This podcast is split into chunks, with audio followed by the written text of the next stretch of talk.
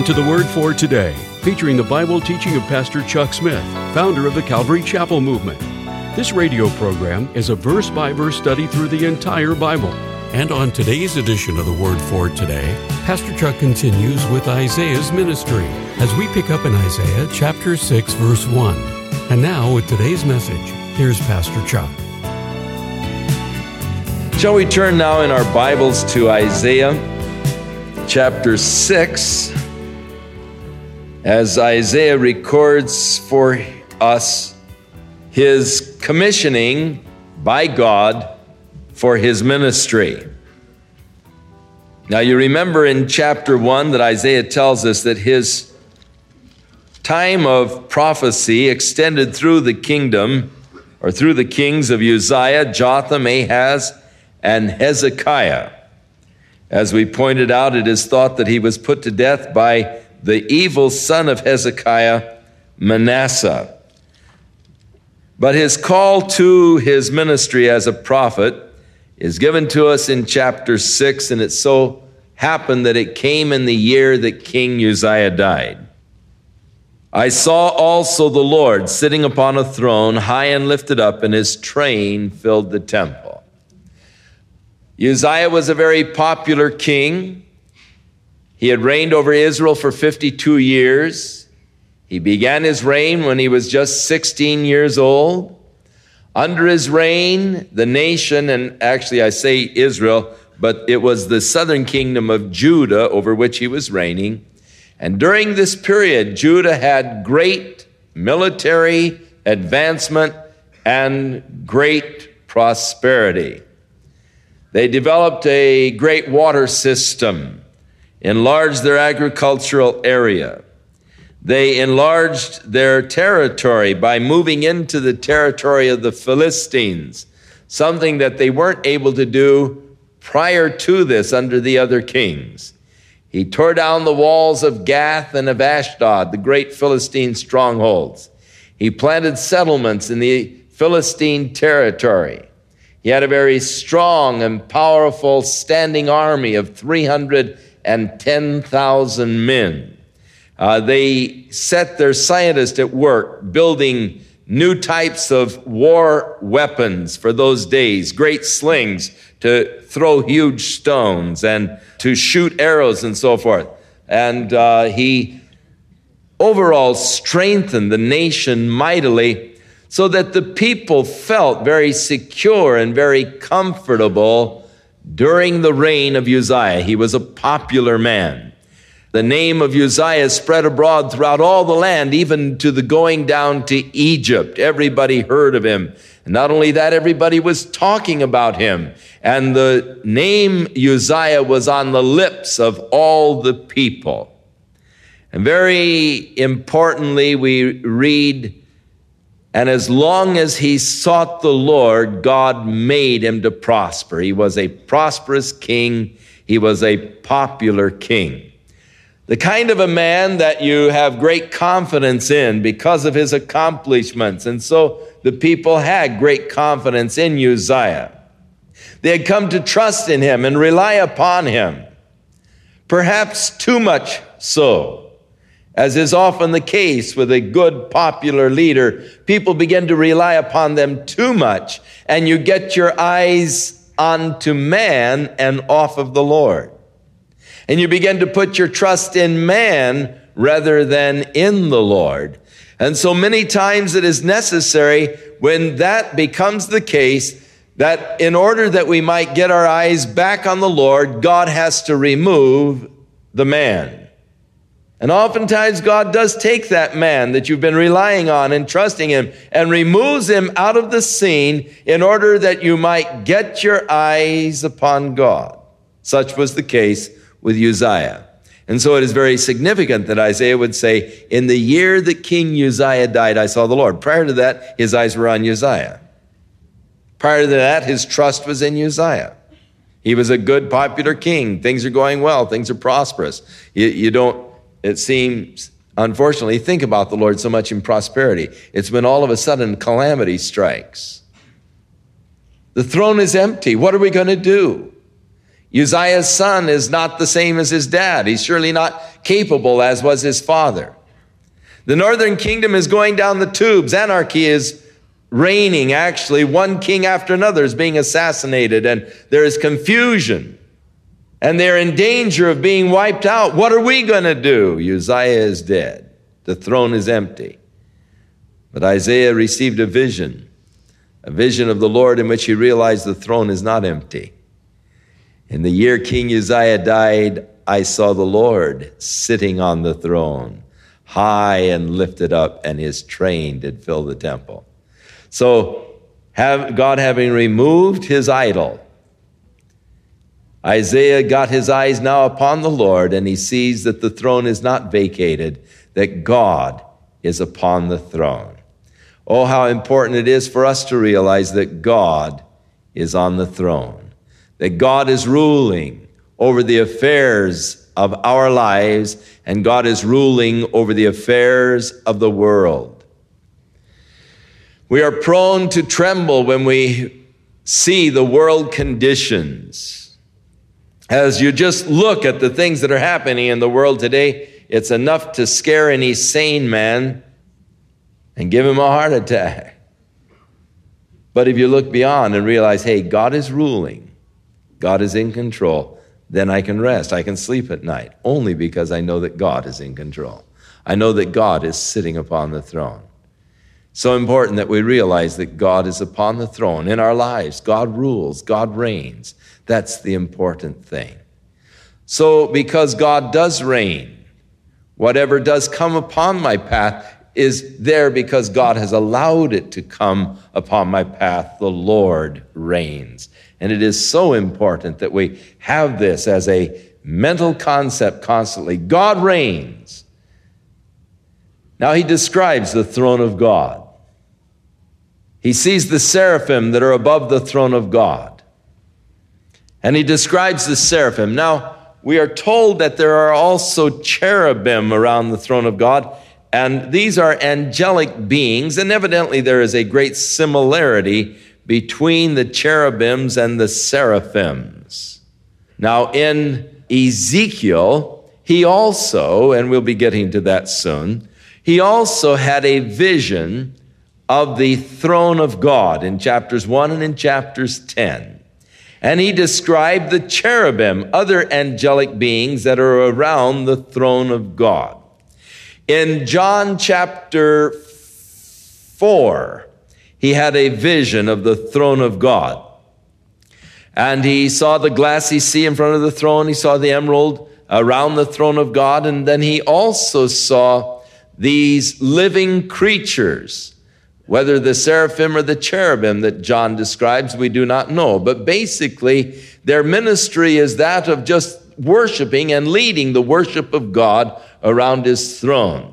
As the uh, cherubim in, uh, or, or the creatures in Revelation cry, Holy, holy, holy, Lord God Almighty, which is, which was, which is to come. So here the seraphim. They are described as having six wings. With two of them, they cover their face. With two of them, they cover their feet. And they use two of them to fly. Interesting looking creatures to be sure. They are not, though, to be mistaken as, as birds or some kind of an animal because they are highly intelligent creatures. And one cries to another and says, Holy, holy, holy is the Lord of hosts. The whole earth is full of his glory, declaring the glory of God and the holiness of God. And the posts of the door moved at the voice of him that cried, and the house was filled with smoke. And so he describes the heavenly scene, even as John describes the heavenly scene in Revelation chapter 4 and 5, and even as Ezekiel describes it in chapter 1 and 10. Now, I would recommend these chapters as important reading for any serious uh, child of God because he is describing something that you're going to be seeing before very long, events that you're going to be watching. And if you don't read about them and know what's going on, then you're going to look like some hick when you get to heaven, mouth open, and duh, woo, you know. And everybody will know you didn't do your homework.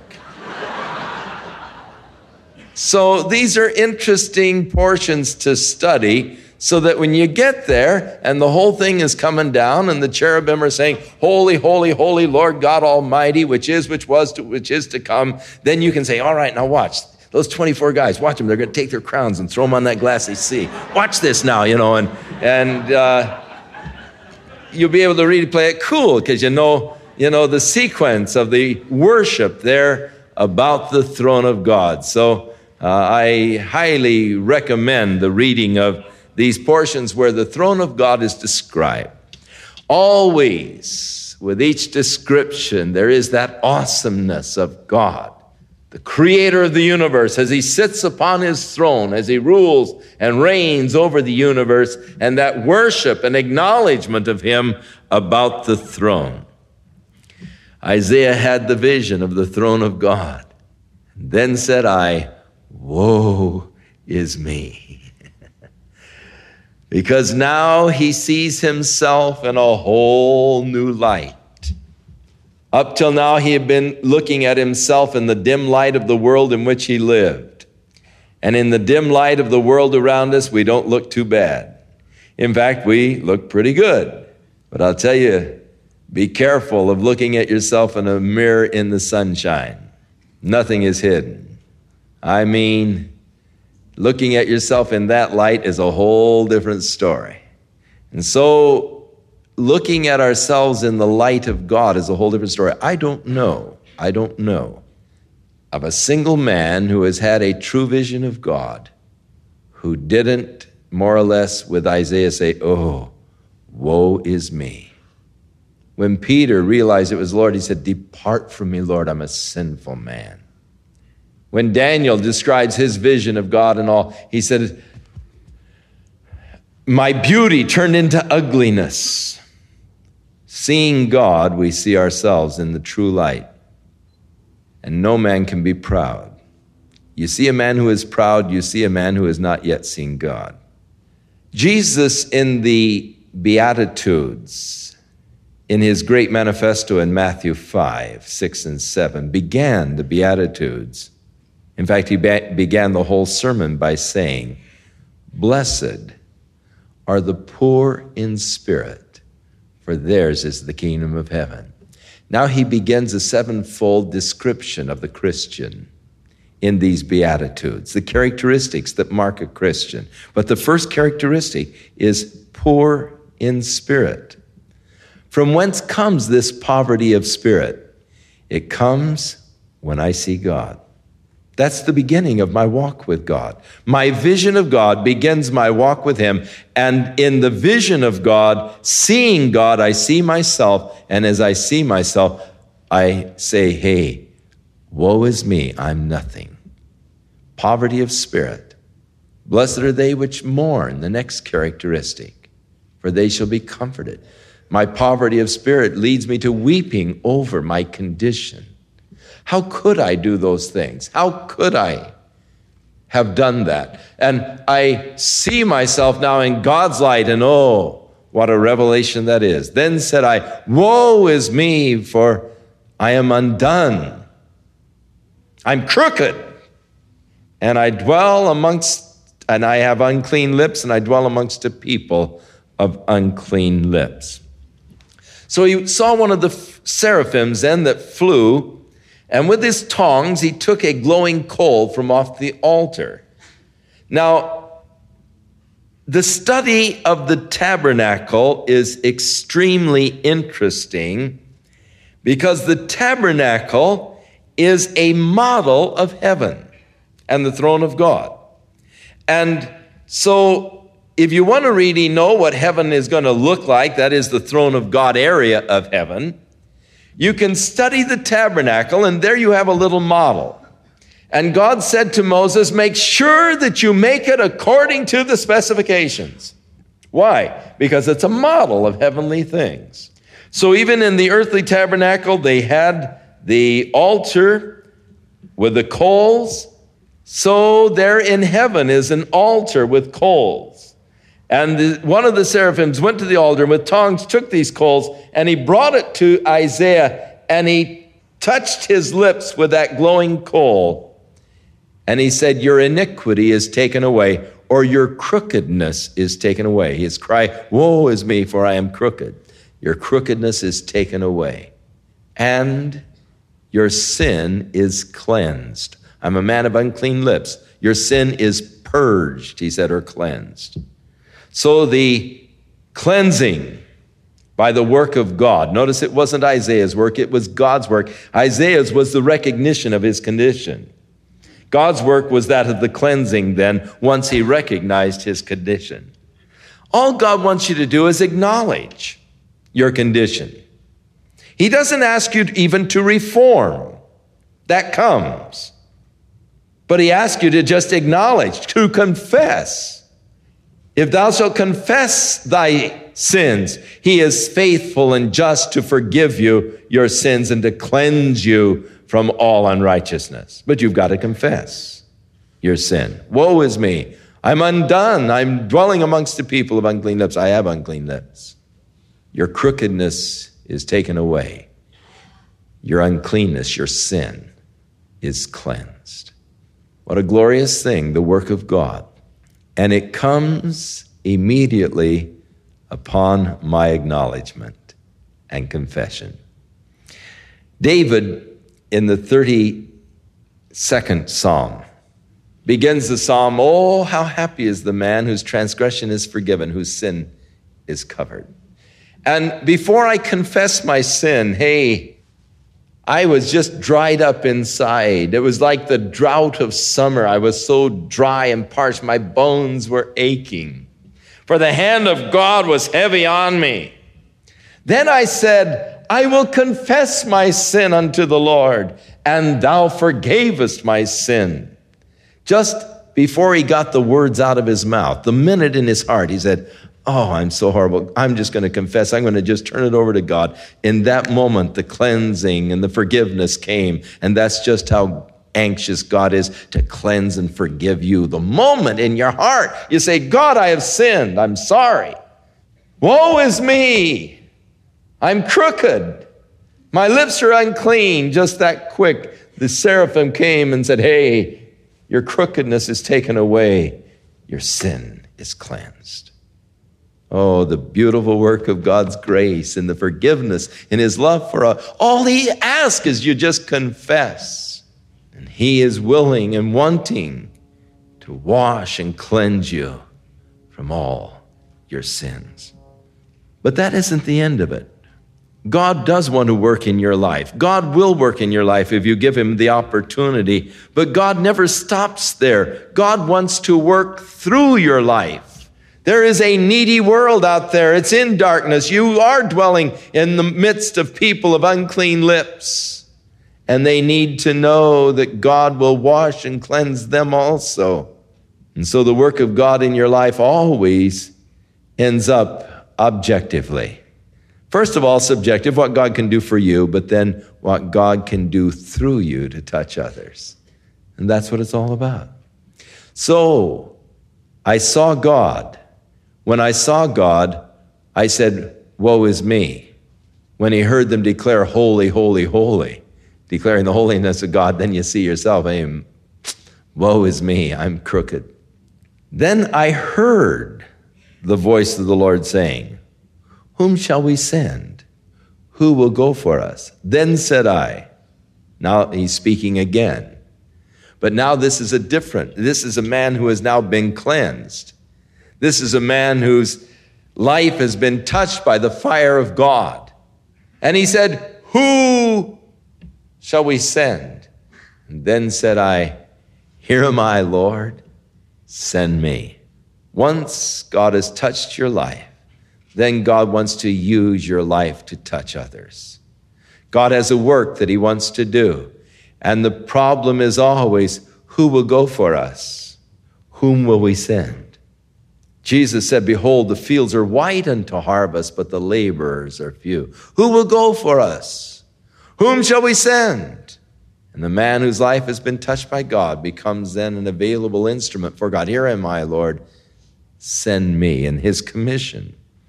And so God said to him, Go and tell this people.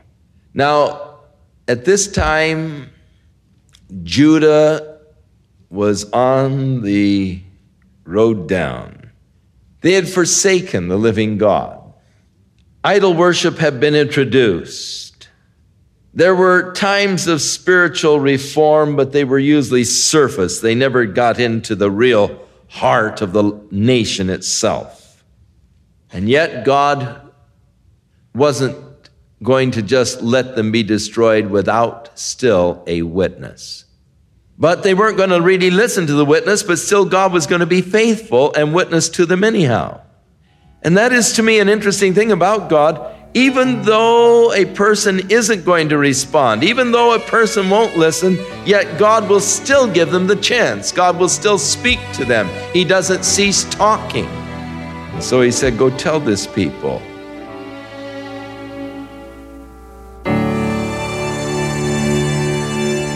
We'll continue with more of our verse by verse Bible study in the book of Isaiah on our next broadcast as Pastor Chuck continues to teach through the Bible, and we do hope you'll make plans to join us. But right now, if you'd like to order a copy of today's message, simply order Isaiah 6 when visiting thewordfortoday.org. And while you're there, be sure to browse the many additional biblical resources by Pastor Chuck. You can also subscribe to the Word for Today podcast or sign up for our email subscription. Once again, that's thewordfortoday.org. For those of you wishing to call, our toll free number is 1 800 272 WORD, and our office hours are Monday through Friday, 8 a.m. to 5 p.m. Pacific Time. Again, that's 1 800 272 9673. If you prefer to write, our mailing address is The Word for Today, P.O. Box 8000, Costa Mesa, California 92628. And now, on behalf of the Word for Today, we'd like to thank all of you who share in supporting this ministry with your prayers and financial support. And be sure to join us again next time as Pastor Chuck continues his verse by verse study through the Bible. That's right here on the next edition of The Word for Today. And now, once again, here's Pastor Chuck.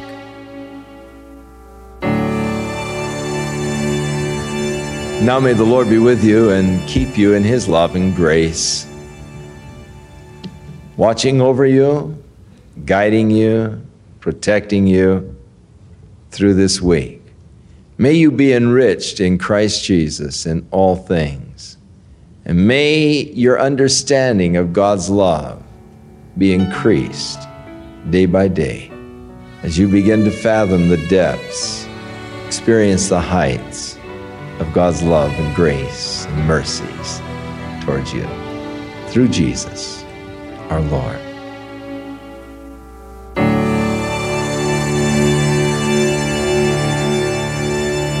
This program has been sponsored by Calvary Chapel of Costa Mesa, California. Guess what? I just got a new book by Pastor Chuck Smith. What? Pastor Chuck doesn't write books for kids, just big people. Yeah, he does. Hey, I heard about that too. My mom told me about it. It's called The Story of Noah. And not only that, Pastor Chuck even read it to me. Pastor Chuck read you the book? Yep, and he can read it to you too. The Story of Noah is the first of four children's books Pastor Chuck has written for kids three years of age and up. It's never too early to start reading to your children timeless Bible stories filled with exciting facts and practical application for kids taught by Pastor Chuck. And as a gift, each book contains an audio CD of Pastor Chuck actually reading the story of Noah so your kids can read along. To order your copy, call the word for today at 800 272 WORD or to see a sneak preview of the story of Noah, also now available as an iBook digital download, you can visit us online at thewordfortoday.org. Again, the number to call 1 800 272 WORD.